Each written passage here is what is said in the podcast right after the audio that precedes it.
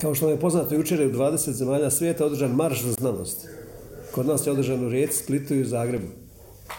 To se događa već dvije godine od kada je Trump došao na vlast, kao protest njemu koji, koji je rekao da nema globalnog zatopljenja i ne priznaje klimatske promjene. Sada znanstvenici svijeta su se digli uprkos njemu i onda marširaju za znanost. U nas su vrli znanstvenici uše marširali i čudili se kako još u 21. stoljeću postoje ljudi koji ne vjeruju u evoluciju Darwinovu. Da su to konzervativni, da, da su to konzervativni ljudi, kao znanost ide naprijed. A i postoje još ljudi koji ne vjeruju da je čovjek nastao od majmuna. I oni se tome čude.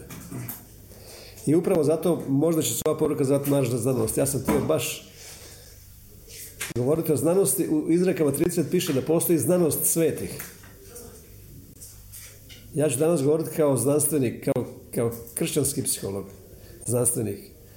Znanost svetih, kaže, riječ, ne stekoh mudrosti ne poznajem znanost svetih, kaže riječ Agura, sina Jekova. I onda kaže, Bože, ne daj mi siromaštvo ni bogatstvo, zato što on nije znao znanost svetih. Da te ne bi oskrnio. Jer, jer to je molitva onog čovjeka koji nije stekao mudrost i ne poznaje znanost svetih. Znači, postoji, postoji znanost svetih. Znanost je dobra ukoliko se slaže sa Biblijom. Znači, postoji dobra znanost koja je u skladu sa Božjom riječi. Ja ću vam pomenuti dva najznačajnija otkrića znanosti u zadnjih 50 godina. U knjizi Četvrta dimenzija Djongi Choa postoji jedan razgovor, jako dobra knjiga, to je klasik, bestseller kršćanski. Postoji događaj kad je Jongi Cho bio sa jednim neurologom na kavi ili na, ne znam što oni piju tamo, na piću. Na ćevapima su bili njih dvojice. I njemu neurolog priča, zamisli kaže što je otkrila neurologija. Neurologija je otkrila da je centar za govor povezan sa svakim organom tijela. I onda je njemu, on je da će iznenaditi Jongi Cho, a Jongi Cho je njemu rekao, Jongi Cho je njemu rekao da je to već davno otkrio doktor Jakov. Kao doktori neurolozi otkrili. Da je davno doktor Jakov to otkrio. Kako to? Ko je doktor Jakov? I onda on njemu citira Jakovljevu poslanicu Isusovog brata po majci. u, u Jakovljevoj poslanici treće poglavlje piše ako tko u govoru ne greši, on je savršen čovjek. Sposoban je držati u uzdama cijelo tijelo. Zauzdati cijelu osobu.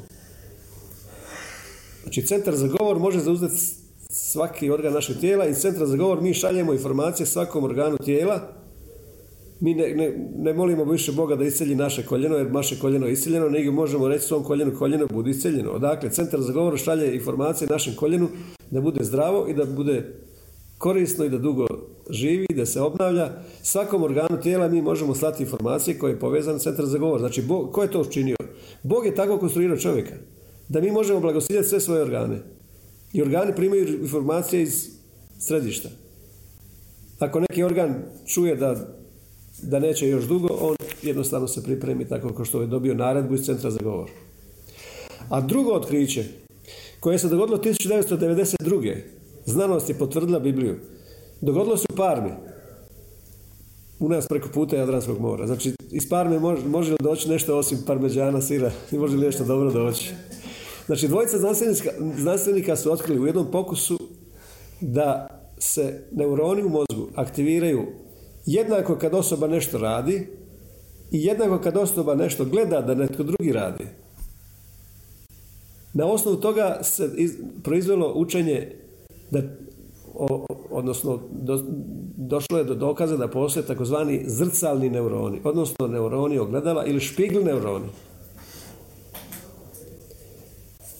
Od toga su znanstvenici zaključili da najčešći i najvažniji, najvažnije učenje čovjeka je učenje imitacijom. Odnosno podražavanjem objekta identifikacije, nekog uzora i nekog obrazca. Znači učenje imitacijom. Zahvaljujući to što postoje zrcalni neuroni. Onda su izveli niz pokusa i niz eksperimenata koji su dokazali da malo dijete, kad se nasmiješ malom djetetu, ona te uzvraća sa osmijehom.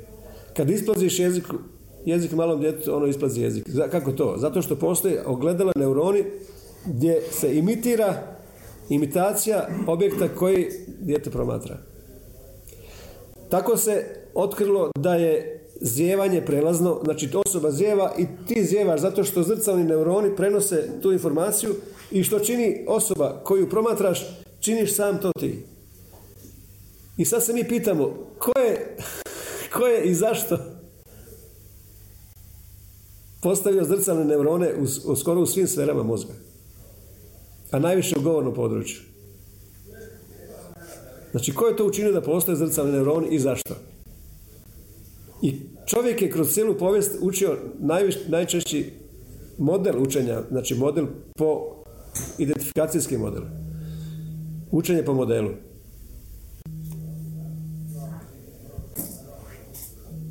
Znači, Bog je to konstruirao. Bog je tako stvorio čovjeka. Da uči po modelu imitacije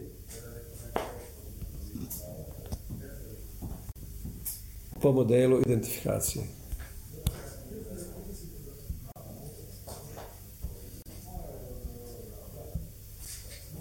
Ali koga je čovječanstvo imitiralo?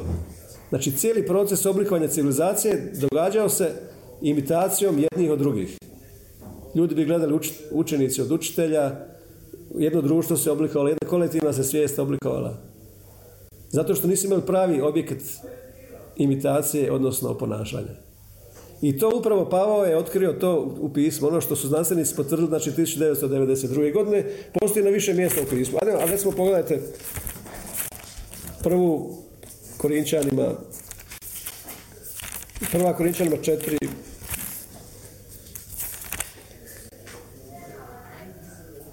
šestnaest.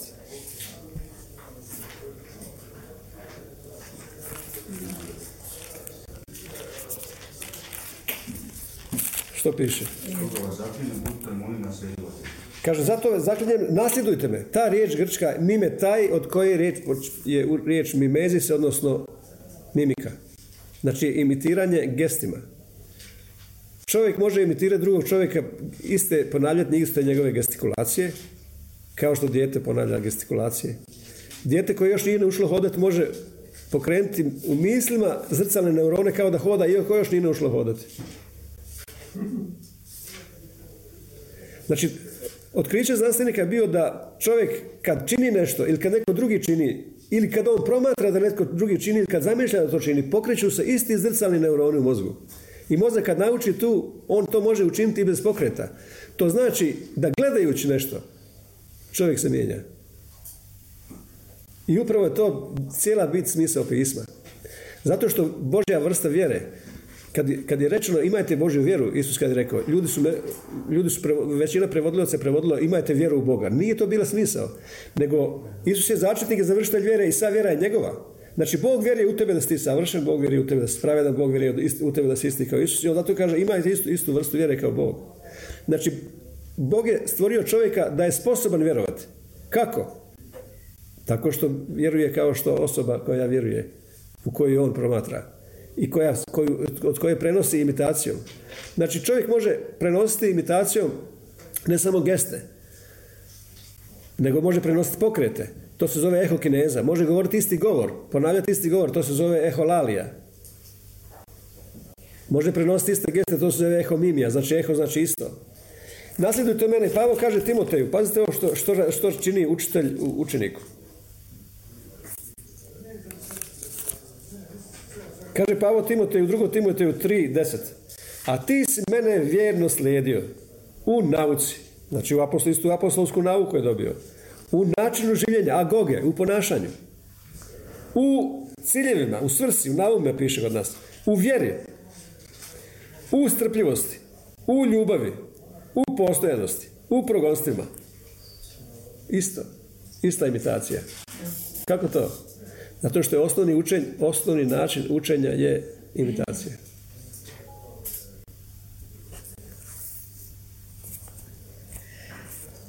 Pazi što Pavo kaže u prvoj, u prvoj Korinčanima 11.1.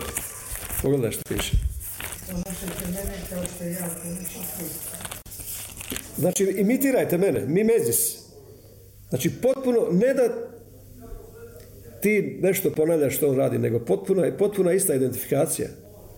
Nasljedujte, imitirajte mene kao što ja imitiram Krista. Znači, Pavao imao obrazac, imao jedan dobar uzor, imao je dobar obrazac uzor. Kojeg ga on nasljedao u svemu. Zato na dva mjesta u pismu, u Rimljanima 8.29 i u Filipljanu 3 piše da, da su mi jednaki slici Božih sina. Simorfeo. A to znači jednaki u identitetu, mi smo stvarno jednaki u identitetu, jednaki u naravi, piše Petar da su mi isto imamo božansku narav, božansku vrstu života. I ako imamo istu narav, istu vrstu života, istu slavu, istu silu, isto sve, onda imamo isto, iste rezultate rada. Onda možemo kopirati ga, odnosno imitirati i u djelima.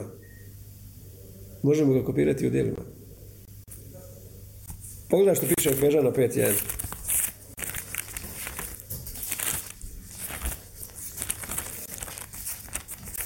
Efežan 5.1.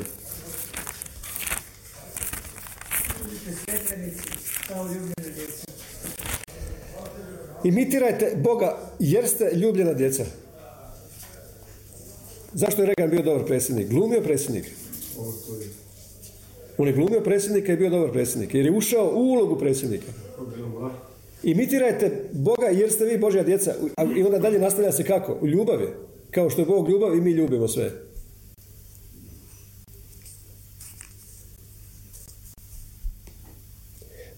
Ja sad na novi način čitam u izreku gdje piše druži se s mudrim pa ćeš postati mudar. Kako to? Pa Isus je mudar i znači ja ako se družim sa Isusom, ako provodim vrijeme sa Isusom, ja ću biti isti kao To znači zašto je Bog stvorio kod nas zrcalne neurone? Da se ogledamo u njemu i postajemo isti kao što je on. Mi već jesmo isti kao što je on. Pa slušaj sad ovu jednu, jednu važnu izreku. Mi možemo prepoznati i primiti poruku ili sadržaj nekog, sa nekog objekta. Jedino ukoliko u nama već postoji takav sličan sadržaj poruka.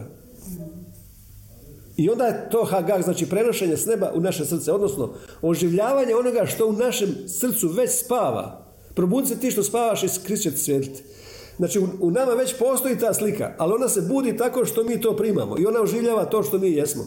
Jer se to slično ili isto može primiti samo sa sličnim istim koji jeste.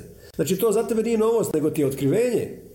Bog je pripremio da u nama je, da mi jesmo slika Isusa. I kad ti čuješ informaciju, onda se nebo, zemlja, nebo oživljava zemlju i, i stapa se ono što je budi kraljevstvo tvoje, ono što je na nebu da bude na zemlji. Potpuno stapanje, odnosno otkrivenje jedno s drugim. Zato Petar kaže, budite sveti jer ja sam svet. Otac kaže, budite sveti jer ja sam svet. Ne da mi nastavimo to biti, nego kao normalno, spontano življenje.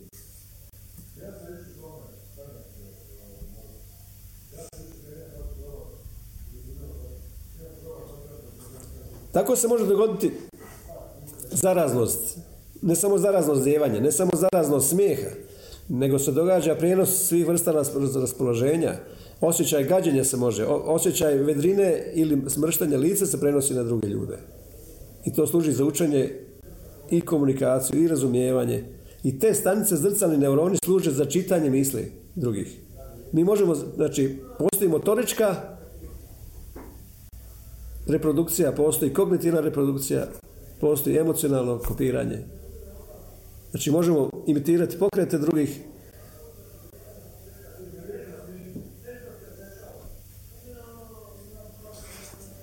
Učenje imitacijom. Najrašireniji oblik učenja. Ali čovečanstvo nije imalo koga, nije znalo koga imitirati. O tom se radi. Znači Bog je postavio zrcalne neurone, a ljudi su imitirali one pale, pale, a palog Adama. Jedni druge su imitirali. Nisu imali pravi objekt identifikacije. Tako su kriminalci rađali kriminalce, kod mene su stičeni se na internet, provode vrijeme gledajući zemunski klan i postaju isti kao oni, zato što imaju krivi objekat identifikacije. Znači u to što ti gledaš, to u stvari postaješ. Zato Bog je stvorio zrcalne neurone, ali su oni zloupotrebljeni. Zato što je iskrivljeno to. Jer đavo je izvrtač, on je sve izvrno. A oni upravo postoje da, da budemo slika Boga, kao što jesmo. Jer bit, bit naše vjere, sadržaj bit naše vjere da je, da je, da je Čovečanstvo u odraz ogledalu čovjeka je slika Isusa, koji je slika Božja. To je bit sadržaja naše vjere. Odraz, ogled, odraz u ogledalu čovečanstva je slika Krista. Znači, Krist je u a on je slika Božja. To je bit sadržaja naše vjere. Identifikacija sa Kristom. Zato Isus došao da, da nas vrati iz zaborava, da nas učini jednaki svojoj slici, kao što piše u jednom osmom poglavlju. On je došao da budemo jednaki slici. Bio je jedino rođenac, a na kraju piše postoje prvo rođenac među mnogom braćom. Od jedino rođenca prvo rođenac među mnogom braćom. To je identifikacija po modelu. Prepoznanje govora tijela, facijalne ekspresije. Mi možemo razumjeti ciljeve, želje drugih osoba. I ta transformacija vizualne informacije može se pretvoriti u znanje i događa se, pazite što se događa, događa se sinkronizacija, događa se rezonancija sa facijalnom ekspresijom, sa govornom ekspresijom, sa gestama, sa pokretima druge osobe. Potpuno isto. A zašto? Zato što je to već Bog pripremio. Samo pitanje ko je objekat tvoje identifikacije. Ti zrcalni neuroni su u neurolingvistici od 92. godine kada je to otkriveno tisuće pokusa se dogodilo i dokazalo da stvarno postoje ti zrcalni neuroni. Neuroni koji služe za razumijevanje. Ti kad, kad čovjek gleda neki film, zrcalni neuroni su glumac u promatraču koji proživljava sve to isto da može, da može razumjeti to što onaj tamo radi. To su glumci u našem, u našem vozu. Ovdje samo što promatraš i, i što, što proživljavaš. Ono što se događa na filmu, pazi ovo što su pronašli znanstvenici, ono što se događa na filmu, dok ti promatraš film, događa se isto u onome čovjeku koji to glumi i koji čini i u onom čovjeku koji to gleda. Samo, samo zato što se isto aktiviraju isti zrcalni neuroni u mozgu. Samo jačina tog tih podražaja je slabija kod, kod onoga što gleda zato što se kod njega još trebaju aktivirati mišići, koža da to on isto radi. Tako sportaši uče taj sport gledanjem toga sporta, a ne samo da radiš, nego ti gledajući taj sport, u mozgu se događaju zrcalni neuroni koji te uče tim vještinama, iako ti to sam ne radiš, zato što gledajući to, u tvom mozgu se to zrcalni neuroni rade tu vještinu. Tako sportaši nauče neku vještinu gledajući. Elastiko koji je, koji je Ronaldinho proizveo, koji je on naučio od, od Rivalda i od, od, jednog drugog, od Rivelinja, jednog poznatog brazilskog nometaša, to je elastiko kad, kad noga ide tamo pa onda ide ovamo, taj elastiko što je Ronaldinho usavršio, on je to naučio gledanjem. Ili još u nogometu uzraci koji se zovu Trivela i Rabona koji radio, koji radio Kvarezma. Kad vi centrirate nogom koja ide ovako. Znači ti to promatraš, ljudi koji hoće postići nešto, oni promatraju to što oni žele postići. Kao da to oni čine, zato što zrcalni neuroni su aktivirani isto kao da to ti činiš, kao da neko drugi čini, ali gledajući to se događa isto u mozgu. I tako se stvaraju određene veze i tako se stvaraju vještine. Tako se u, modernoj neurolingvistici se događa da, da sportaši koji su ozlijeđeni se brzo rekuperiraju ako gledaju neke vještine koje neko izvodi dok oni još to ne mogu dok su ozlijeđeni. Tako njihov mozak priprema da ozdravi te dijelove tijela. Dokle to, kako je to Bog pripremio. Gledajući. Znači ti dok gledaš odvija se u mozgu proces i mijenja se. Zbog toga može spoznaje istine mijenjati. Upoznat ćete istinu, istina će vas osloboditi. I to je John, John G. Lake rekao. Mnogi ljudi su iscijelili slušajući moju poruku, zato što su njihova duša usuglasila, odnosno suobličila, odnosno sinkronizirala sa Božjom mišlju, urezonirala sa Božjom mišlju, došla na istu valnu duljinu ljubavi i, i dogodilo se prijenos da iz duhovnog svijeta prošlo nešto u fizički svijet. Tako se događaju, u svijetu se događaju tako simpatije, druženja, interes, zajedničke sklonosti, kaže došla je dobra vibra, zato što postoji sukladnost između osoba. Znači ti kad se prvi put sretneš s nekom osobom, ti možeš pomoću nekih gesta koji su koji su nesvjesni, možeš reći toj osobi u neverbalnom području, prihvaćam te, slažem se s tobom, ponavljajući neke njegove geste, ponavljajući neke njegove pokrete ruku, ponavljajući neke njegove izraze, a možeš isto tako, može se isto dogaditi tako i suprotno. Ako tebi dođe šef i zauzme neku poziciju šefovsku, a ti njemu zauzmeš istu tu šefovsku poziciju, on će reći da si arogantan. Umjesto da zauzmeš poziciju da, da, ga, da ga slušaš. Znači ti možeš svojim govorom tijela to, zato što zrcalni neuroni mogu čitati misli. Ako neko ide prema tebi sa arogancijom i, i, sa, i sa nadmenošću da hoće da te ugrozi, ako se ti ne povlačiš nego sa istom tom ideš, onda njemu šalješ poruku da on ne može ići tako. Da ga se ne bojiš. Da ga se ne bojiš. Znači, zrcalni neuroni su odgovorni za, za, za, za razvoj cijele civilizacije. Za, odgovorni su za mi i osjećaj krivnje, kolektivne krivnje u nekom narodu, kad se ljudi identificiraju s nekim drugim, kao da su to oni učinili, iako to oni nisu učinili. Zbog toga se kod nas nisu mnogi ljudi oslobodili nekih zlodjela iz prošlosti, jer su se identificirali sa cijelom nacijom. Razumite dok je to daleko ide. Ali zašto Bog pripremio zrcalne neurone? Upravo zato da imamo objekat identifikacije, da mu učimo po jednom modelu i po obrazcu. Slušaj što kaže u, u Koji je konačni cilj ovoga? Da vam ja nešto kažem. Konačni cilj zrcalnih neurona koji je Bog stvorio je bio da mi budemo potpuni odraz Boga. To je teorija odraza. Znači da ne da budemo sljedbenici Isusa, ne da budemo sljedbenici Isus Kristove nauke, nego da budemo potpuno odraz Boga. Da budemo refleksija Boga u svijetu da bi onda ljudi imitacijom i učenjem od nas postali, da mi da postali obrazac i uzor, da ljudi onda nas imitiraju i tako da Bog zarazi cijeli svijet. Zamislite kako je to mudro Bog napravio. Slušaj što piše u Solunjanima. Kad čitaš na ovaj način pismo iz, iz područja znanosti. Kaže u prvoj Solunjana Pavo piše i vi ste primajući riječ u velikoj nevolji sa radošću koju daje Duh Sveti, znači Duh Sveti daje radost, postali naši i gospodinovi imitatori, nasljedovatelji. I slušaj dalje piše. Tako ste postali primjer svima koji vjeruju tipos, model za kopiranje obrazac, kao što sam ja Daniel rekao, što je Pavo rekao Timoti, ti ćeš biti obrazac koji će drugi slijediti. Zašto? Zato što si imao obrazac koji ga slijedio. Imao si, imao si učitelja koji je slijedio Boga. Pavo kaže, naslijedite mene kao što ja nasljedujem Krista. Onda je on rekao Timoteju, ti naslijediš mene u vjeri, u načinu, u, u življenju, u vjeri, u, u svemu ono što mu je rekao. A on, a on je u Solunu propovijedao samo tri subote. I Solune, u Soluna je odjeklo riječ piše po cijeloj Grčkoj. Zašto? Piše jer su bili imitatori. Postali ste naši i gospodinovi imitatori. Tako ste postali uzor, ta riječ ovdje je uzor, znači primjer svima koji vjeruju, odnosno tipos, odnosno model za kopiranje, odnosno model za imitiranje. Zašto? Zato što, se, zato što ljudi hoće da ako su mi priglaš, ako su mi blagosloveni da budemo priglašeni za druge, onda, Bog, onda ljudi hoće imitirati to. Kako? Nesvjesno. Ja hoću to što on ima. Ja hoću taj mir koji ima, ja hoću on radost koji ima. I onda se događa ne, na neverbalnoj komunikaciji, događa se utjecaj koji ti ne znaš kako širiš ulicom. Ja sam na voštarnici, kad na 300 metara su ljudi dolazili da imali mira, nisu još došli do mene. Zato što, se, zato što su utjecaj oko mene se širio i anđeli su došli oko mene. I onda se proširio taj utjecaj oko tebe, ta zona, zona slave koja se proširila. Ali ljudi hoće imati to što i ti imaš, ako je to dobro i poželjno. Znači, to se događa sve na neverbalnoj komunikaciji u, zbog zrcalnih neurona koji to prepoznaju.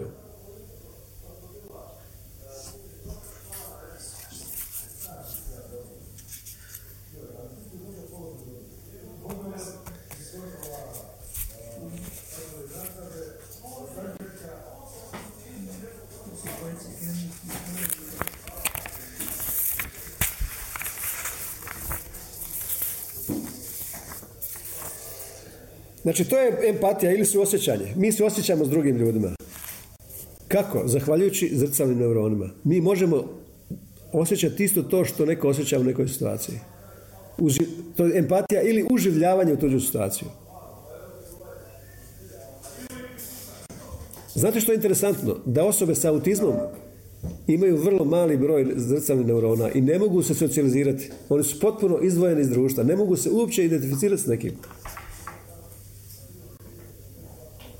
I pronađeno da nemaju zrcalne neurone da bi mogli kopirati neki pozitivni model.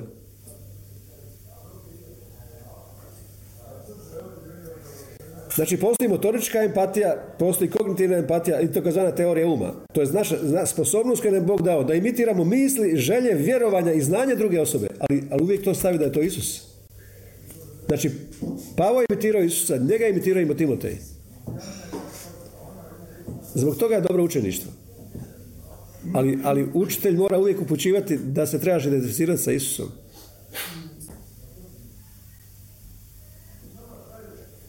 Emocionalna empatija. Aktivira zrcalne neurone u suosjećanju. Tako se može dogoditi prijenos emocija straha, prijenos emocija tuge, to ste svi vjerojatno doživjeli. Kad zahvati neki strah, zahvati sve. Ali u pismu kaže da deset tisuća padaju pokraj tebe, tebe se neće primati. Zašto? Zato što si ti identificirao s drugim objektom, a ne sa onim što je oko tebe. Znači, to je pobjeda nad okolnostima. Jer ako se ti zrcalnim neuronima identificiraš sa svijetom oko tebe, onda ćeš biti zaražen s istim s tim. Ti pokaže se na dva mjesta. Slušaj ovo Rimljanima 12.2. Na novi način to čitam, to smo, to smo sto puta prošli. Kaže, nemojte se su, suobličavati ovom svijetu.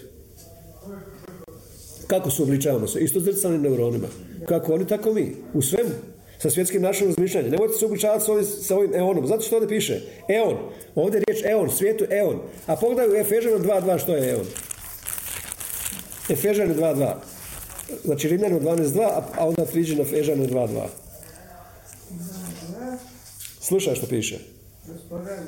U kojima, kaže, Kristo može vi nas koji smo bili mrtvi zbog svojih prekršaja grijeha, u kojima smo nekad živjeli prema eonu ovoga svijeta. A ko je taj eon ovoga svijeta? Prema gospodaru zračnog kraljestva, duhu koji je sada na dijelu među sinovima neposlušnosti. Koji su sinovi neposlušnosti? Adam je neposlušnost sa velikim N, a Isus je poslušnost. Poslušnošću Isusa mi smo postigli sve. Pravednost, mudrost i sve. A ovo su ovi ljudi koji su još u Adamu, to su sinovi neposlušnosti, jer Adam se ovdje zove neposlušnost. Ovdje kod nas krivo prevedeno piše među nevjernicima. Prekriži to. U originalu piše sinovi neposlušnosti. Znači, duh koji je sada na, na dijelu među sinove neposlušnosti. Znači, sinovi neposlušnosti, svi koji su Adamu razmišljaju kao i svijet što razmišlja. To je svjetski način razmišljanja. Što u svijetu? Svjetski način razmišljanja. Ono što nije Boži način razmišljanja. To je nevjernička pamet. Postoji pamet, vjernička pamet i nevjernička pamet. Zastrca je nevjernička pamet da ne vide svjetlo o slavi radosne vijesti. Ali postoji vjernička pamet. I ovdje piše, među ovima smo i mi nekad živjeli u svojim tjelesnim požudama, vršeći prohtjeve tijela i svog samovoljnog mišljenja i bili u naravni djeca šažbe, kao i svi ostali. Znači, tako smo mi živjeli prije. Ali sada imamo drugi objekat identifikacije. I jednostavno nasljedujemo ono što je kod, kod te osobe s kojom se identificiramo. I, i dalje Pavel Rimljanima kaže, nemojte se obličavati s ovim svijetom. Naprotiv, metamorfozirajte se. Ista riječ o metamorfozi kao što Isus se pojavio pre, na gori preobraženja. Metamorfoza znači preobražaj. To, ja sam rekao da cilj, cilj učeništva našega je preobražaj. Da postanemo to što već jesmo. Kako? Kroz zrcalne neurone promatrajući Isusa. Odnosno, znajući da su mi već jednaki kao što je On. Dobivanjem tih informacija, stalnim priključkom infuzijom na drvo života, stalnom, stalnim priključkom na drvo života postajemo jedno njegovo tijelo. Što jesmo. Znači, stalno, to je stalna infuzija. Sub, metamorfozirajte se? Podložite se metamorfozi obnovom, ova riječ anakainos, rekonstrukcijom svoga uma. Znači, to se opet događa kroz um. Da, da možete vidjeti, praktično kušati Božju volju kako je ona dobra, ugodna i savršena. Znači, to se događa sa suobličavanjem, odnosno izjednačavanjem naših misli s Božjim mislima, sa sinkroniziranjem i rezonancijom da mi, mi mislimo isto kao Bog. Zato što nekad u starom zavjetu piše moje misli nisu vaše misli, moje putevi nisu vaši putevi, ali u novom zavjetu piše našu, mi imamo um Krista, pa evo kaže. I što god više gledamo na Krista, gledajući mi se preobražavamo. Znači gledajući. Pogledajte u mene da biste živjeli. Ko pogleda zmiju na stupu, taj će živjeti. Kako to znači? Zato što gledanjem se događa ista stvar kao da si ti to učinio. Zato što zrcali neuroni se pokreću kao da ti to činiš, kao da neko drugi to čini, a to se u tvom mozgu događa. Ti vidiš neki predmet i već se aktivira neka misa o tom predmetu. To je čudesno. Sad ću vam dokazati praktično kako se događa prenos, kako se događa emocionalna empatija koju ste često vidjeli. Zato da je ta empatija, odnosno uživljavanje u probleme drugih, je, je, je odlika bila Isusa. Kaže, on se, on suosjeća, on se sažali nad njima i napravi. Znači, to je ljubav koja se osjeća s drugima i onda je kao preduvjet suosjećanje da djeluješ kad vidiš ljude, sažali se kao, gledajući kao ovce bez pastira onda radi. To su osjećanje. Ali znate još što? Razlika između psihoze i, i, neuroze u, u, psihologiji i psihijatriji je ta da osobe koje ne, nemaju empatije, koje ne, ne mogu živjeti s drugima, to je granica za, za psihozu. Jer psihoneuroze su blaži poremećaji. Oni, su, oni se lako liječe.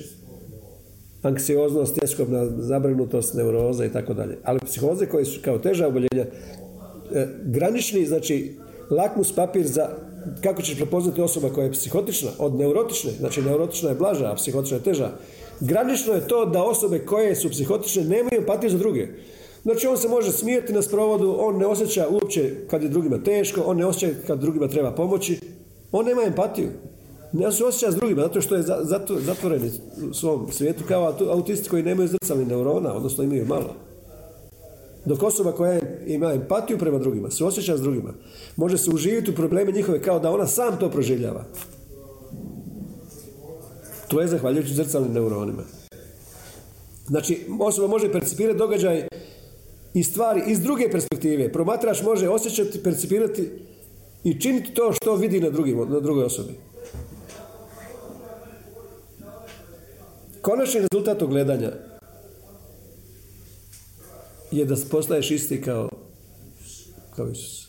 To je konačni rezultat što, što već jesmo. To je odraz, to je teorija odraza, zahvaljujući zrcalnim neuronima.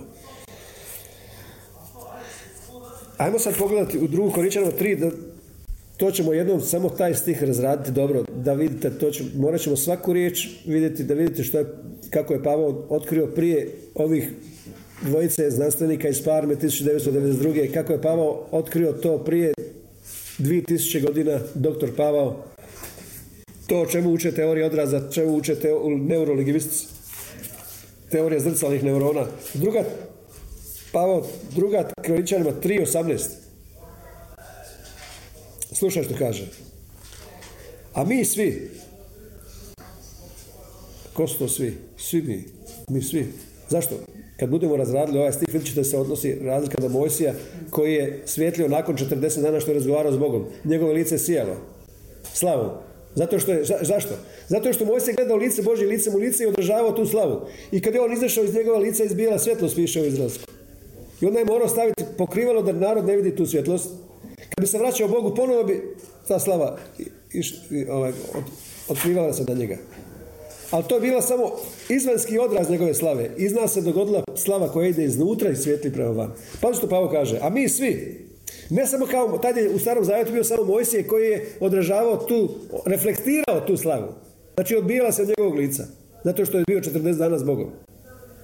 Ali sada mi svi, mi svi, znači svi vjernici, mi otkrivena lica, Mojsije je morao pokrivati lice svoje kad je dolazio i govorio zapovjedi. Zašto? Zato što je ta slava bila prolazna. A ova je neprolazna. Mi otkrivena lica odražavamo. Mi, pazimo, mi otkrivena lica odražavamo. Ja sam rekao teoriju odraza. Zašto odražavamo? Zato što postoje zrcali neuroni.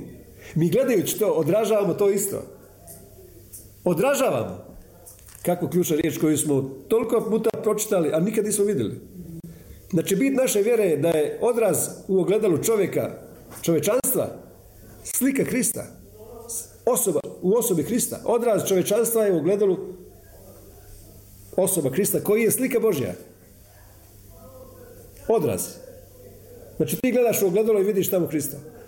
Ako, ako je u ogledalu Krist, koje je s ove strane? Kako to može biti? Ali onda se radi unutarnje, u srcu.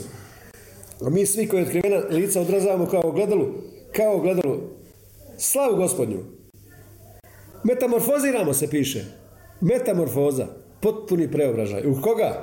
U istu tu sliku. Koju sliku Isusa? Uvijek iz slave u slavu. Jer dolazi od koga? Duh Sveti to radi. Od gospodina duha. Duh Sveti to radi. Ali u trećem pogledu piše da su mi živo pismo Kristovo. Napisano ne vani, nego u srcima. Iz srca ta je slava izlazila. Zato što piše da je sin, u Hebrejima jedan piše da je sin od sjaj Božje slave. Odnosno, radijacija, emanacija, apa ugasma na grčkom. Znači, sin je od mi, mi, ne reflektiramo slavu kao što Mojsi reflektirao. Mojsi je gledao i reflektiralo se to u njegovom licu. U nas je slava izlazi iz nas. U Kristu ušao u nas i on je isijavanje, sin koji je isijavanje Božje slave. Iz nas izlazi Božja slava i preobražava se na tu istu sliku. Kao što je Bog iz tame za, svje, za rekao neka zasvijetli svjetlo, tako on obasja u našim srcima. Otvorite 4.4, slijedi na, na četvrto pogled, šesti stih. Zbilja, Bog, zato što je Bog koji je zapovjedio neka iz tame zasvijetli svjetlo kao u početku svijeta, u postanku svijeta. On je obasjao naša srca. Čime? Spoznajom, osvijetlio naša srca, spoznajom o mišljenju Božjem, o nama, na licu Isusa. Obasjao nas spoznajom, paze ovo, ovo, je, je tako teško prevesti ovaj stih. Pa slušaj me dobro, slušaj me dobro što ovdje Pavao htio reći. Da je Bog u naša srca obasjao svojim mišljenjem, rekao sam prvo mišljenje, prvo, prvo značenje riječ slava, znači doksa, znači Božje mišljenje. Znači Bog je obasjao naša srca spoznajom, da on onama misli to pokazujući na lice Isusa. Što onama on misli? On je obasjao nas svojim mišljenjem u nama i pokazao na licu Isusa. Evo to što ja mislim Znači nije, ne ovisi to o tvojoj vjeri što ti vjeruješ, nego što Bog vjeruje u tebi. On vjeruje u tebe. I onda je tvoju vjeru, rekao sam da, da kognitivna empatija znači da ja mogu imati znanje, mišljenje i vjerovanje druge osobe. Vjera dolazi od Boga, imajte Božju vrstu vjere. I ja slušajući tu riječ, dolazi riječ, donosi vjeru jer vjera dolazi od slušanja i Bog mi svoju vjeru predaje, jer to je ista dragocjena vjera koju imaju svi. Petar kaže imate istu dragocjenu vjeru koju su imali apostol, koju ima Isus, to je vjera. Vjera Isusova je da se ja naslađujem sa istim odnosom koji je on kao sin imao sa svojim ocem. Znači ta vjera je došla i donijela Božja vrsta vjere je došla tu. Znači nije bitno što ja vjerujem, što, što jer čovjek ima sposobnost da vjeruje, ali je bitno da je to jedna, postoji samo jedna jedina prava vjera, to je Božja vjera. I on je nama tu vjeru dao. Imamo tu istu dragocjenu vjeru. Sad ću pokazati, čekao sam da Ivana dođe da, da, da, vidite, da vidite što znači prijenos emocija, što znači emocionalna empatija na jednoj pjesmi koju sam ja osobno doživio. Slušaj sad ovo. Slušaj dobro tekst.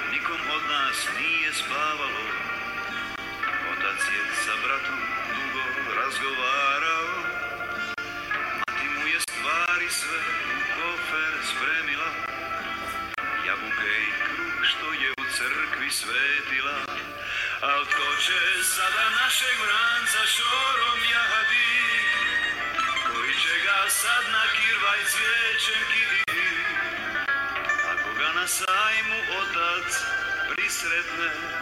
Starije pa se bojim da mu srce ne bubne. Ko će sada našeg vranca šorom jahadi Koli će ga sad na kirvaj cvijećem kiditi? Ako ga na sajmu otac prisretne Starije pa se bojim da mu srce ne pukne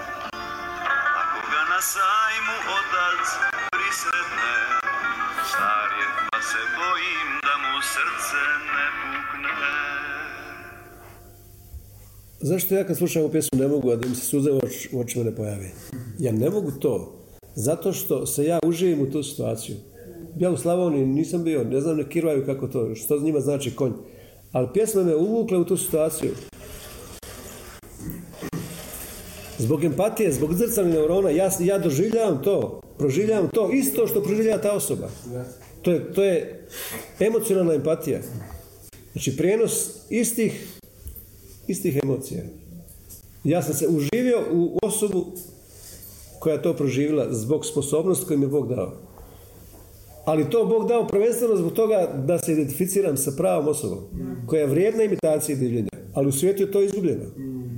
Zato što svijet nije imao se s kim identificirati. Kad god sam slušao ovu pjesmu, iz de, pjesma iz 96. godine. Ne znam jeste ikad prilike imali čuti ovu pjesmu. To je čudesno. Što znači, što je empatija radi?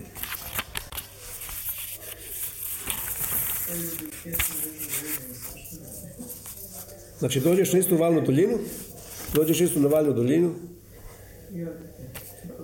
i kaže dobra vibra, ista bude vibra. Znači govor tijela može izazvati željene emocije.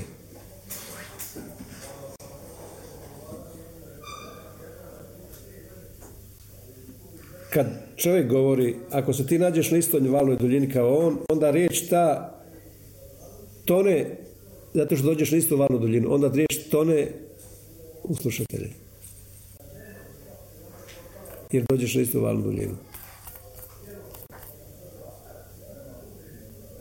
Ali govor tijela može također izazvati određene može izazvati samopouzdanje. Recimo, govornicima je rečeno da kad, ako napraviš šiljak, ako ste vidjeli govornicima kako je govoreno, ako napraviš šiljak sa dvije ruke, onda to stvara samopouzdanje kod govornika.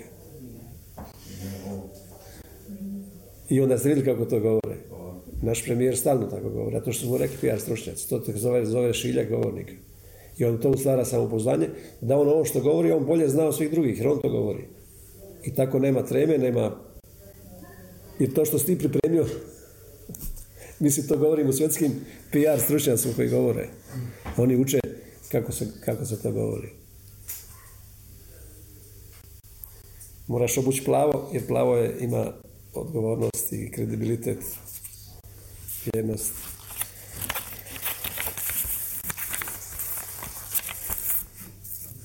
Znači, ista, pazi ovo, ista aktivnost mozga je u promatranju čina ili radnje neke i izvođenju radnje. To je čudesno, kako je Bog to stvorio. Zahvaljujući zrcalnim neuronima. Jer on je to htio da se, tako, da se ljudi tako uče. Da učimo po modelu, ali da učimo po modelu njegovom. Od njega. Zahvaljujući aktiviranju zrcalnih neurona. Ovo sam podvukao velikim, napisao velikim slovima. Ono što gledam, događa se. Pazi, ono što gledam zbiva se u mozgu na osnovu aktivacije zrcalnih neurona. Ono što gledaš.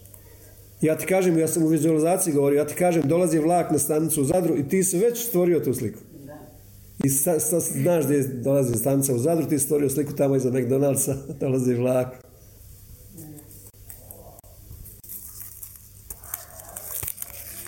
A nisi, a nisi tamo bio. Čudesno. Mozak stvara kompletan doživljaj.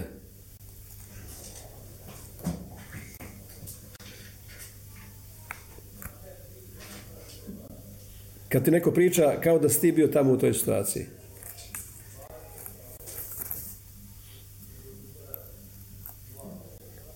Ali ovo mi je bitna ova rečenica. Ta osnova učenja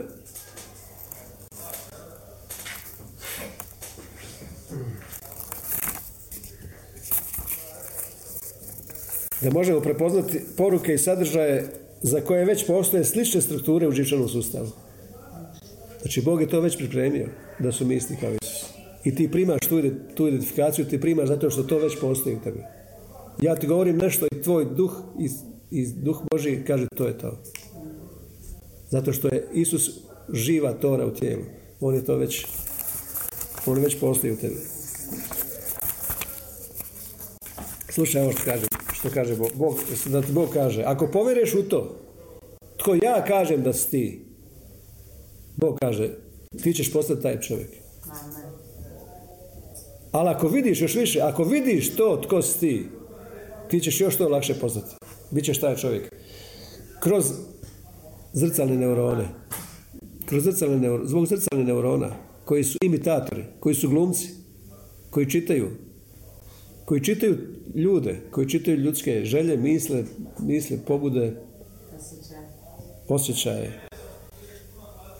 moguće je prepoznati primiti sadržaj poruke ukoliko već postoji sličan sadržaj u našem biću. To je znači oživljavanje nebom, onoga što je već spavalo u nama.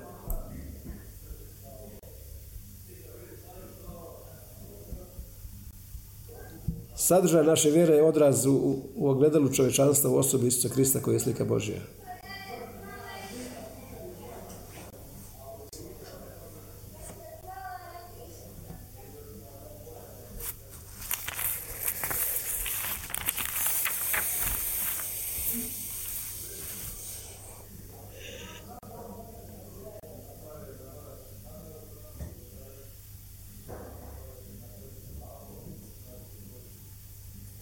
Zato je bitno to što Bog kaže lice mu lice.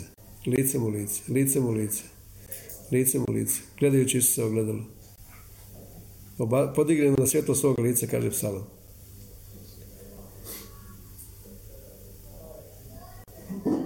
Psalam 22. taj, taj čuveni psalam kad Isus rekao Bože moj zašto si me ostavio. Jer sam rekao da, da su židovi znali kad se kaže prvi stih da se zna smisao cijelog psalma, da se zna zadnji stih. Kad Isus to rekao nije, nije trebalo da citira dalje psalom. Ostalom nije ni mogao jer je bio na križu. Bio je pritisnut. Proboden čavlima i teško disao. Ali pazite što, koji, je, koji je konačni rezultat toga? Koji je konačni rezultat toga psalma? 22. psalam. Konačni rezultat toga je 28. stih, kod nekoga je 27. čini se kod mene 27. Kod mene piše, spomenut će se Jahve se vrati svi krajevi zemlje, pred njim će pasti nice sve obitelji pogana.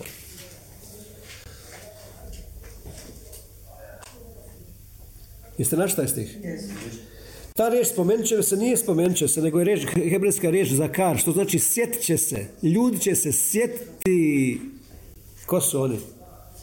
Zašto? Zato što Isus se identificirao s nama u našoj palosti, u našoj nemoći, u našoj slabosti, da bi nas da bi starog čovjeka riješio prije križa i nakon križa identificirao sa samim sobom u, svom, u svojoj slavi završenstvu. Ne zaboravite te dvije identifikacije. Identifikacija s nama, on je došao, uzeo naše palo stanje, bio učinjen grijehom, učinjen bolesnim, učinjen prokletim. I onda nas to riješio sa križem, nestalo je to. I onda je nakon križa uskrsno potpuno slavan, potpuno i preobrazio nas, uskrsnio zajedno s njim nas postavio s desne strane. I onda kaže, ljudi će se, sjetit će se, ljudi ko su, i vratit će se Bogu. Svi krajevi zemlje, pred njih će pasti ničice, a ta reč šahak, znači u divljenju, u slavljenju, pokloniti se, kod nas piše nice pasti.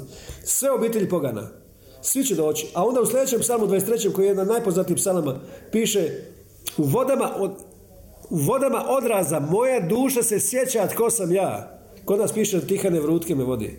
U vodama odraza, ali to znači ljubav, aga pao, aga pao, a goge voditi pao u počinak. Ljubav, to je ljubav. Vodi me na vode odraza, mirne vode. Vodi me na mirne vode gdje se ja u vodi mogu ogledati. Piše da u zrcala žena je napravljena u vioniku u starom zavjetu, zrcala žena. A ta riječ zrcalo marah znači i vizija. To su bile metalna, metalne ogledala, tada ulaštena, od ulaštenog metala se ogledali, nisu bila ova staklena. A ovdje piše sada da vodi me na vode odraza, da se ogledam i da vidim ko sam ja. Duša se moja sjeća, kao što ovdje piše, sjetit će se ljudi ko sam ja. Jer u Ivanu 1.12 piše, oni koji ga primiše kao identifikaciju, dade im vlast, dade im autoritet da postanu djeca Božja. Dade im ono iz ja jesam. Rekao sam da ekskuzija, autoritet potiče od riječi ek, e, imi, znači ja jesam. Oni koji se identificiraše s njim, dade im vlast, među svoje dođe njegovi ga nisu prepoznali. Isus je došao, nisu ga prepoznali da je to originalni dizajn, originalna slika čovjeka. Svakog čovjeka. Znači ne postoji nijedan čovjek na svijetu. Zamislite Nijedan čovjek nije postoji na svijetu koji nije nastao od Isusa. Jer sve o njemu nastalo i sve po njemu nastalo. Ne, nije mogao neki čovjek nastati izvan. Ne postoji izvan Boga nešto. Sve je u Bogu. Piše da sve, dva mjesta piše sve od njega i sve je po njemu nastalo. Znači svaki čovjek je slika Isusa. Odnosno, kad je čovjek pao, Adam je pao, u njemu je zamućena slika Boga, ali nije uništena. I on je došao, Isus došao da to vrati, da makne to grešno stanje i tu osjećaj krivnje, da mi vidimo ko su mi, da vidimo da smo isti kao Bog, jer mi smo rođeni od njega. Kad se Bog prvi put pojavio postanku 1.26, rekao da činimo čovjeka na svoju sliku, onda je prvi put vidio sebe. Isus je vratio tu sliku. I piše u Efežanima 4 da smo mi stvoreni onda na sliku Božje u istinskoj pravednosti svetosti. Potpuno isti. Kad će nama to sjesti to, da smo mi potpuno isti? Simon Feo, znači potpuno jednak u identitetu, u načinu ponašanja, u vrsti života, u govoru, u dijelima, u svemu isti. Kad, kad budemo refleksija potpuna Boga, onda će ljudi vidjeti, onda će ljudi poznati nas. Refleksija Boga, to je cilj. To je cilj da, da kroz zrcalne neurone mi budemo potpune odraz, odraz Boga. Piše da odražujemo, da od, budemo odraz kao u gledalu te slave i da pretvorimo se, preobrazimo se u tu istu sliku. A kad se preobrazimo u tu sliku, Isus se multiplicira i onda refleksija nas, iz nas slave Božije će biti objekat ili obrazac ili tipos ili uzor ljudima oko nas. Da na osnovu zrcalnih neurona imitiraju nas u motoričkoj imitaciji, u kognitivnoj imitaciji, u emocionalnoj imitaciji, u svakoj, vrsti, u svakoj vrsti imitacije. To će se dogoditi. Mi ćemo to nesvjesno raditi. Kao što sam ja govorio, Petar je, Petar je nesvjesno hodao ulicom, ljudi su dorosli njemu isceljivali, u zoni slave ljudi isceljivali se. Zato što je bila tu zona, zona slave u prisutnosti. On je vidio ljude sve zdrave, čistima i sve čista. Pavo isto nije znao da su ljudi uzmali njegove odjeće i slali, i zli duhovi bi izlizli i bolesti, i bolesti Od njegove odjeće, zato što je njegova odjeća bila natopljena slavom. Zašto? Kao što se dotakla žena sa krvarenjem, dotakla se Isusove odjeće. A prva spoznaja Pavla bila da je on Krist. Što mene progoniš? Kad je Pavla progonio vjernike, onda Isus rekao što mene progoniš. Znači ta prva spoznaja znao da je on tijelo Kristovo. Znači sve, sve se događa oko spoznaje, oko vjerovanja. Jer vjera dolazi prije manifestacije. A, a kako se događa vjera? Gledanjem. Gledanjem na Božjim očima. Vjera je gledanje iz Božje perspektive. Ti vjeruje, gledaš što, vidiš što, ko ti otvori oči? Riječ ti otvorila oči. To sam rekao malo prije, taj što sam velikim slovima napisao. Ono što gledam, događa se. Zbiva se u mozgu na osnovu aktivacije zrcalnih neurona. Ono što gledaš Božim očima. Jer kaže 36. psalm 10. Mi s tvojom svjetlošću svjetlost vidimo. Kako to? Znači, Božim očima vidimo svjetlost. Kaže pismo, ako ti je oko u svjetlu, cijelo ti je tijelo u svjetlu. Znači, ako si ti vidio to kao što Bog vidi, onda je sve svjetlo. Tvojom svjetlošću mi svjetlost vidimo. Ne vidimo tamo, nije rekao tvoju svjetlošću mi tamo vidimo, nego svi čistima je sve čisto. Mi vidimo kao što Bog vidi. Znači, Bog vidi da je sve savršeno. Bog je sve učinio, neće ništa, neće doći ponovo probuđenje. Slušaj dobro ovo. Slušaj dobro ovaj, ovaj stih. Ovo što ću sad reći.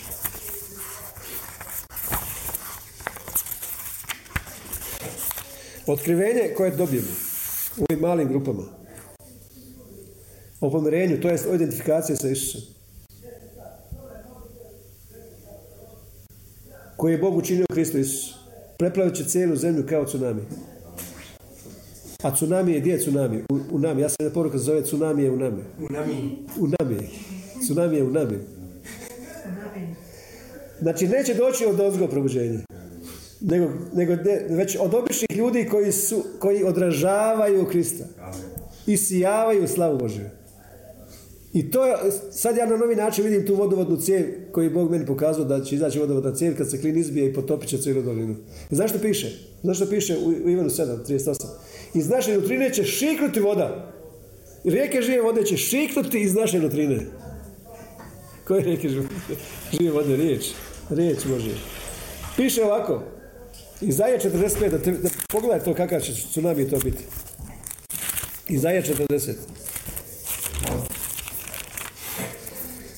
Peti stih kaže, otkriće se tada slava Jahvina i svako će tijelo vidjeti jer Jahvina susta govorila. Koja je slava Jahvina? Mi smo slava Božja. Otkriće se slava Jahvina i svako tijelo će vidjeti to. I ljudi će prepoznati da je to Bog. I onda će ta refleksija preći na druge ljude. Ljudi će htjeti imati to što ti imaš. Te će imati tu slavu, te će imati to zdravlje, to bogatstvo, taj mir, tu radost. Kaže u Kološanom 1.7 da je ta slava Isusa, očekivana slava je u nama. Krist nada slave je u vama.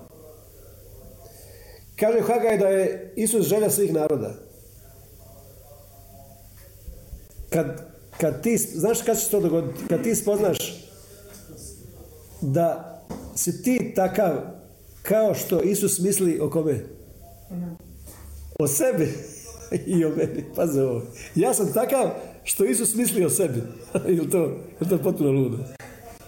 Ali ja sam takav što Isus misli o meni. To, jer to je isto. Ja sam ono što Isus o meni misli. Ali ja sam isto ono što Isus o sebi misli. Jer Isus o sebi misli isto što o meni. To je potpuna identifikacija. Zamisli dokle to ide. Ja sam zato rekao, ljudi ne vjeruju kad ja kažem da, da ne postoji čovjek koji nije isti Isus. Jer odnosno nije čovjek. Nema čovjeka koji nije isti Isus. Jer Isus je sve, svi su umrli i svi su skrsli, ali nisu skrsli u palom stanju. Bog koji nije isti Isus nije Bog. Postoji puno bogova, pismo kaže ima raznih bogova. Ali bogovi religija nisu, nisu isti kao Isus. I oni nisu bogovi. Jer Isus kaže ko je vidio mene, vidio oca. Ja i otac su jedno. A mi smo kroz cijelu povijest uvijek smo bili u Bogu. Ali onaj dan ćete spoznati da sam ja u Bogu, vi u meni, a ja, ja u vama. Znači, mi smo spoznali jednog dana to, ali istina je bila trajna. Istina je bila trajna. Ja sam takav što Bog misli o sebi.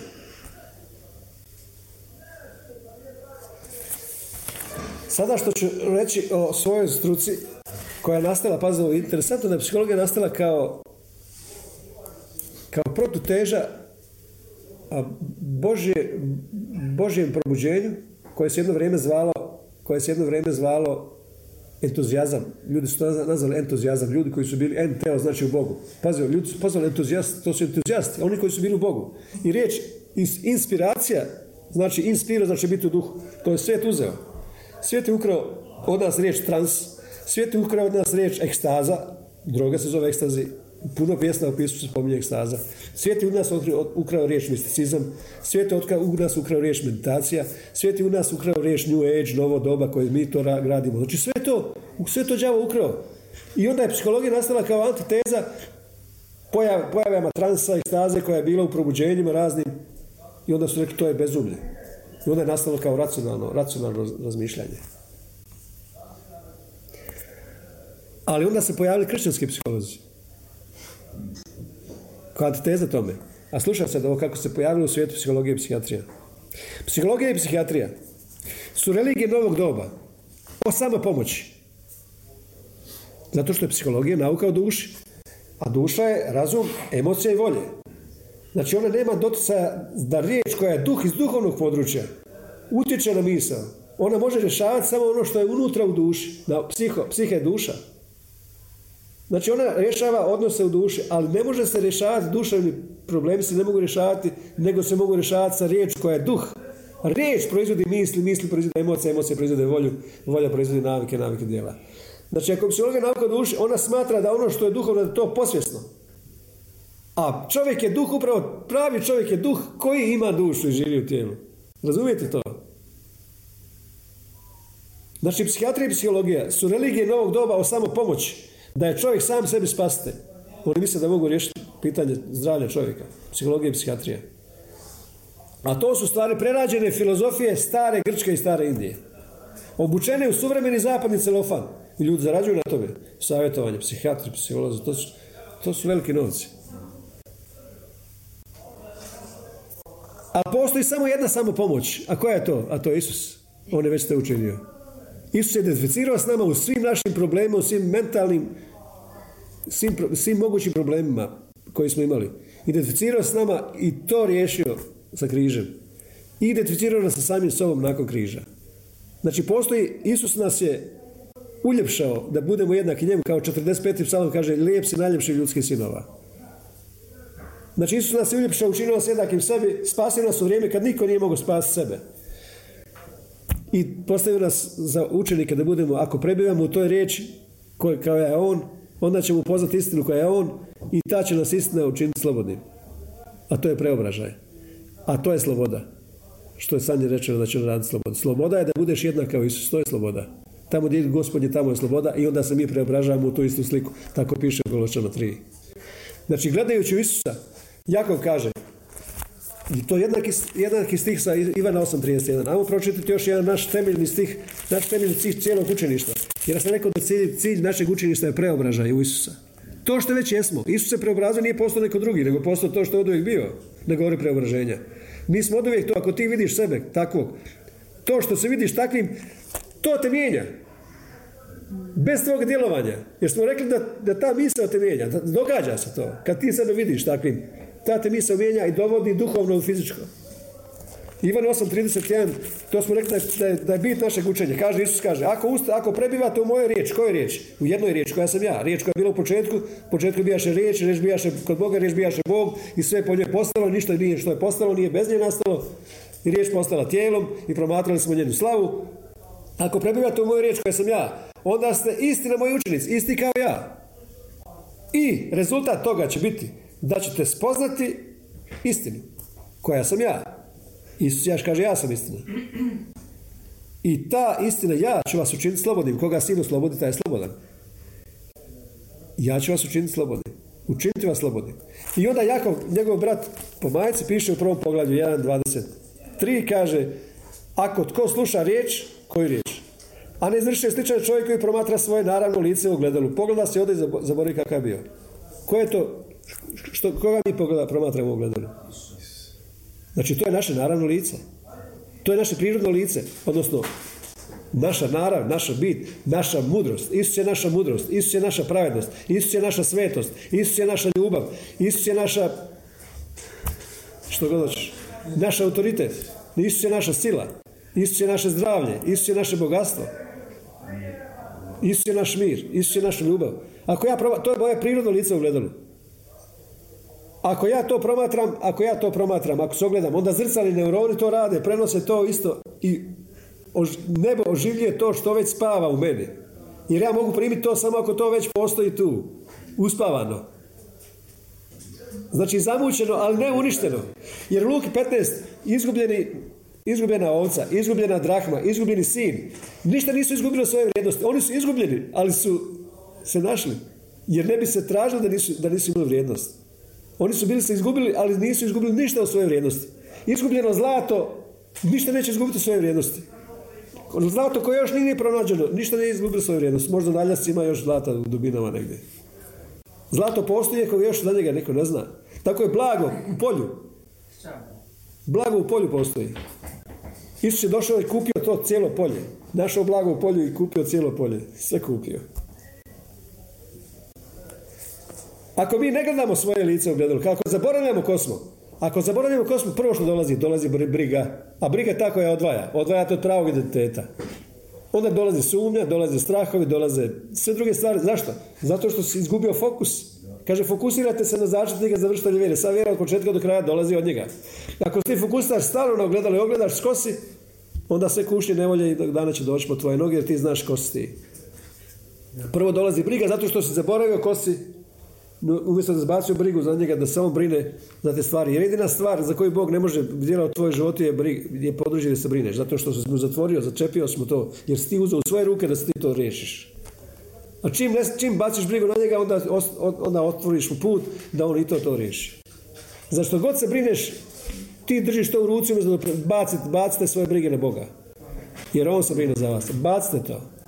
Basta to na brige nebo. Basta na riječ. Pusti riječ da to uradi. Ili ćeš raditi ti ili ćeš raditi riječ. Jer crkva ima misiju da bude kao što je mene poslao otac, tako ja šaljem vas.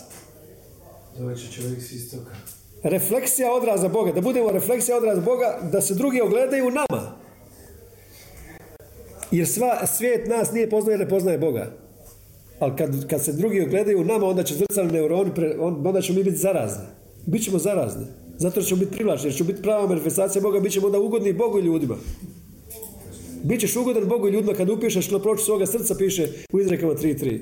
I Pavo kaže, bit ćeš ugodan Bogu i ljudima kad kaže kraljevstvo nije mijelu piću, nego radosti, miru, u duhu svetom i pravednosti. Znači, crkva može promašiti svoju misiju samo kao Mesiji koji radi u McDonald'su. Jer je doživio amneziju i ne zna ko je. I on može biti dobar radnik tamo, on poslužuje, vesi, ide, radi, nek se radi u McDonald'su, a ne zna da nije, nije u svojoj svrsi. A koja je naša svrha? Da sa planete Isus donesemo na ovu planetu straha, ljubav, radost, mir i slobodu.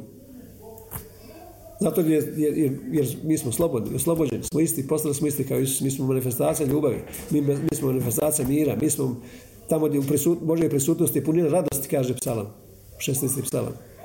A mi smo stalna hodajuća Božja prisutnost. U nama je stalna emanacija i sijavanje apagasma, slave, ljubavi, mira, radosti, slobode. Stalno kroz nas to ide. Zrcalni neuroni je Bog postavio čudo. Čudo je. Čudo će učiniti zrcalni neuroni. Svi ljudi imaju zrcalne neurone. Autisti, za autiste se treba moliti da im se pojačaju zrcalni neuroni. Vodama odraza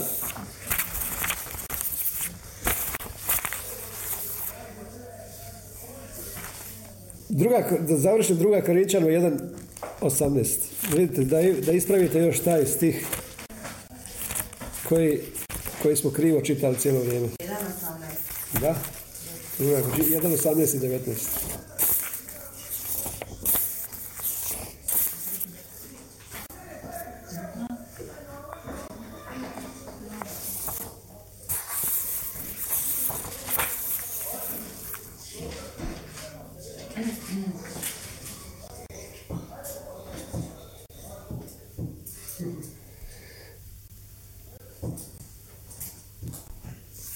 što piše?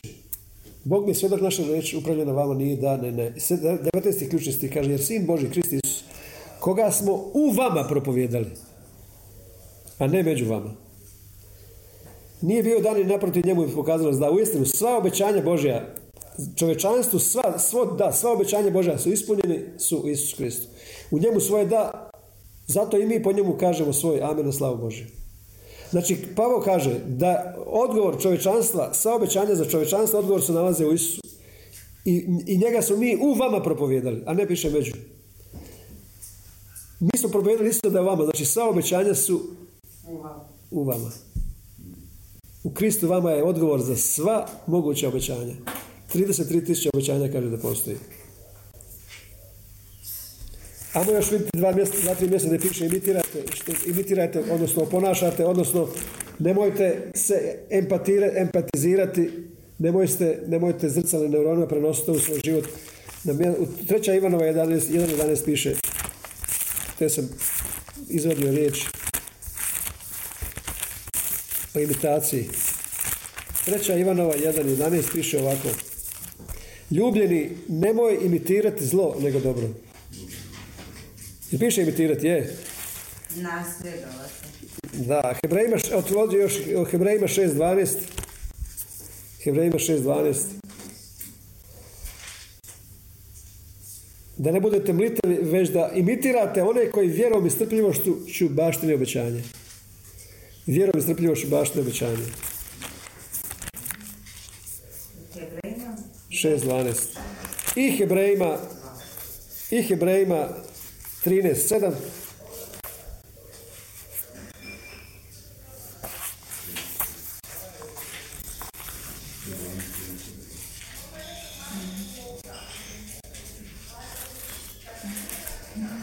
Kaže, sjećate se svojih starješina koji su vam navijestili riječ Božju. Promatrajte ishod, rezultat njihova življenja.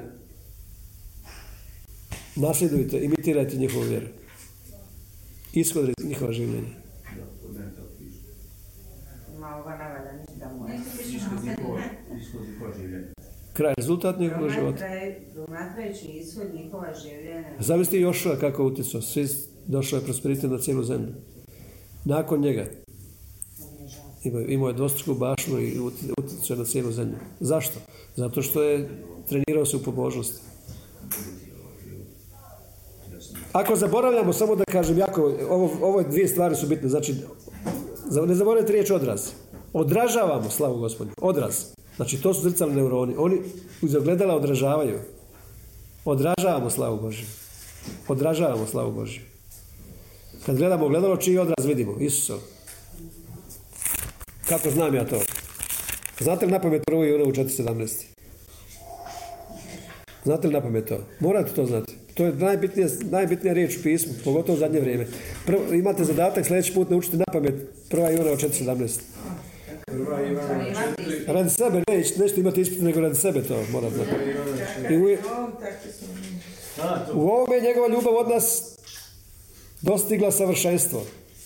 Da smo već sada sigurni. U pogledu sudnjega dana, što smo rekli sudnjega dana, što znači? kriznog dana, kriz, kriza, nevolje, problema, u toga, da se fokusiramo na pravi izvor informacije, na pravu empatiju, na pravu imitaciju,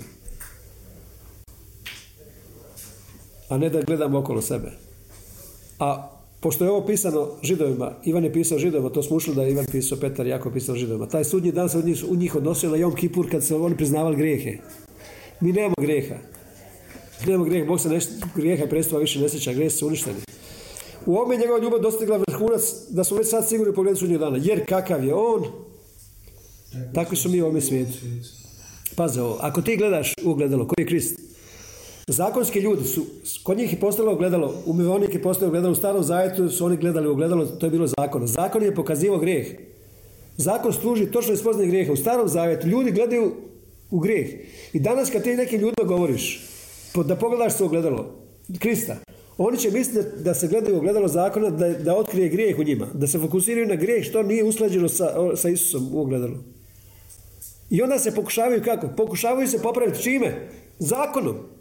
A zakon je samo ogledalo. Ne može se ti umiti ogledalo. Znači, ako je zakon bio nekad ogledalo i zakon ti pokaže da ti kradeš svoje srce kradljivo, ne kradi, ne ubij, ne laži, ne prevari, ne, i, on, i oni sve gledaju samo tonu kako je zakon, jer zakon služi točno ispoznaje grijeha, ali oni su bili grešni i zakon je to prikazivao, ali da bi ostao Bog s njima u savezu, zakon je pokrivao grijehe pod tepih, krv je sakrila grijehe, Bog, da bi Bog nas, nastavio blagosiljati, Bog ne bi vidio grijehe kroz krv, sve do onog dana kad će Isus doći savršena žrtva i uništiti grijeh. Ali oni su se mislili zakon, oni se mislili popravljati zakonom, znači svojim dijelima popravljati zakonom, a zakon je bio ogledalo. Kako ti možeš umiti ogledalo? Kako se može neko umiti? On vidi, vidi da je neko mrlja, čovjek se ogleda i ovdje gara, ovdje gara, ovdje gara, i on se ogleda. I sad on se misli oprati ogledalo. Jer zakon je gledalo. Ti se misliš svojim dijelima oprati. Kako ćeš ti svojim dijelima? Grešan. Grešnik. Ne znam što, što da radi, on ostaje grešan. Pravednik će živjeti od vjere da ga vidi da ga Isus učinio takvim. Ali mi kad gledamo u ogledalo, slušaj me dobro, mi kad gledamo u ogledalo, ja vidim ogledalo Isusa, ali sve ono što, se, što nije na Isusu, ne treba biti ni na meni. To znači, šta ja tada stavljam u pogon? Ja tada stavljam, ako ja još nisam usklađen s tim što vidimo u ogledalu, ne zaboravljam ja i odem kao da, da to nisam vidio. Kaže on, ako gleda svoje prirodne crte u ako je zaboravan, ode i zaboravi kakav je bio. Znači, ja se, ja u svom životu onda uključujem, što uključujem? Uključujem poslušnost Isusa. Ja uključujem rezultat poslušnosti Isusa dovršenog njegovog djela. A piše da po- neposlušnost jednog Adama, svi su postali grešni, a poslušnost Isusa, svi su postali pravedni. Ne samo pravedni, nego su postali zdravi, uspješni, mudri, savršeni. Ja uključujem onda tu istinu. Živim u istini, hodam u istini, ja uključujem tu istinu i kažem ovo ne može ostati na meni. Ovo ne pripada meni, ovo pripada lažnom identitetu. Pazite ovo, bolest pripada starom čovjeku. Ne, pripada novom čovjeku. Novi čovjek je, po jednom čovjeku uđe grijeh u svijet, po grijehu smrti i sve bolesti. I to je riješeno. Kad je uništen grijeh koji je uzrok bolesti, kako će doći onda bolest koja koja je rezultat grijeha? Ako uništen grijeh, uništeni su svi rezultati, to znači novom čovjeku ne pripada bolest. To znači to meni ne pripada. Onda se mora maknuti jer ja, ja Isus to ne vidim. Sve što ja ne vidim na Isusu ne pripada ni meni. Jer meni pripada ono samo što ja vidim u ogledalu. Jer kakav je on, takav sam ja u ovome svijetu. Ja uključujem onda rezultat Isusove poslušnosti. I tako se identificiram s njim. Face to face. Gledajući licem u lice. Kad se probudim, sjetit ću ga se nagledat, kaže Job. A tad kad se probudim, vidjet ću ga kao svojega ću gledat, kao, kao što sam ja. Job kaže. Kad se probudim, sjetit ću ga se nagledati. Znači, gledanje nas mijenja. A mi gledamo u zakon savršene slobode. To je šta, taj zakon savršene slobode što, Pavo, što i Jakov kaže. Zakon duha života u Kristu, istine koja oslobađa. Mi vidimo evanđelje, radosnu vijest o dovršenom Isusovom djelu, a to je potpuna identifikacija s njim. To je potpuna identifikacija s njim. Znači, to je bit, sadržaj naše vjere. Je odraz u ogledalu čovječanstva je u osobi Krista Isusa. Koji je slika Božja? Koji je slika Božja? Jer on je slika Božja. On je slika Božja, Boga nevidljivoga. A mi, jer piše u Kološanu 1 da on, slik, da on savršena slika Boga nevidljivoga. A nas je preobrazio da budemo jednaki toj slici Boga nevidljivoga. Zahvaljujući zrcalnim neuronima, ljudi će se spašavati zahvaljujući zrcalnim neuronima. Zato što ćeš ti biti refleksija, odraz, odraz s kojim si ti preobražen, metamorfoziran u tu istu sliku. Jer Bog je htio, Bog je htio da, da on bude toliko vidljiv da imitacijom ljudi postanu isti kao što je on. Zbog zrcalnih neurona. A onda oni koji su upoznali njega, koji su bili blizu njega, oni će postati isti kao on, da bi onda oni išli u svijet i širili oko sebe miris Kristove spoznaje. Svuda oko nas se širi miris Kristove spoznaje. Zamislite kako je to čudesno. Jer ljudi hoće da imaju uzor identifikacije. Jer, jer, jer je teško odrastati kad neko nema objekat, objekat i uzor identifikacije. Razumijete? Da.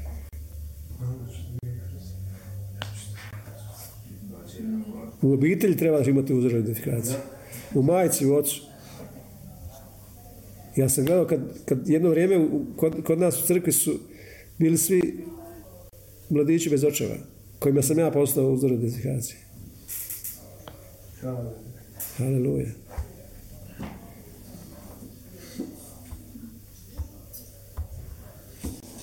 To je čudesno. Ti će postati Marš za mnogima. Marš za postali. Jer ja gledam kako je, kako je Daniel divan otac, kako je brižan otac. A odrastao bez oca. Nije li to Boži čudo? To je sami Boži prst. Evo meni dođe da plačem sada. Možeš biti sam na svijetu, ali sa Isusom imaš obitelj. Bez objekta identifikacije rasta. Svakom čovjeku treba identifikacija. Pozitivan uzor. Obrazac. A on će postati sada obrazac, ti, ti poslije već je postao. Daniel čud. Ne samo on, nego svi mi. Svi mi, ja sam baš. Čuo sam kaže, ja sam jednu viziju imao topa koji je odjeknuo, kaže u Solunju, odjeknula je riječ iz Soluna, odjeknula je riječ, da ste vi postali uzor svim vjernicima, primjer nasljedovateljima svima u, u, u Grčkoj. hvala.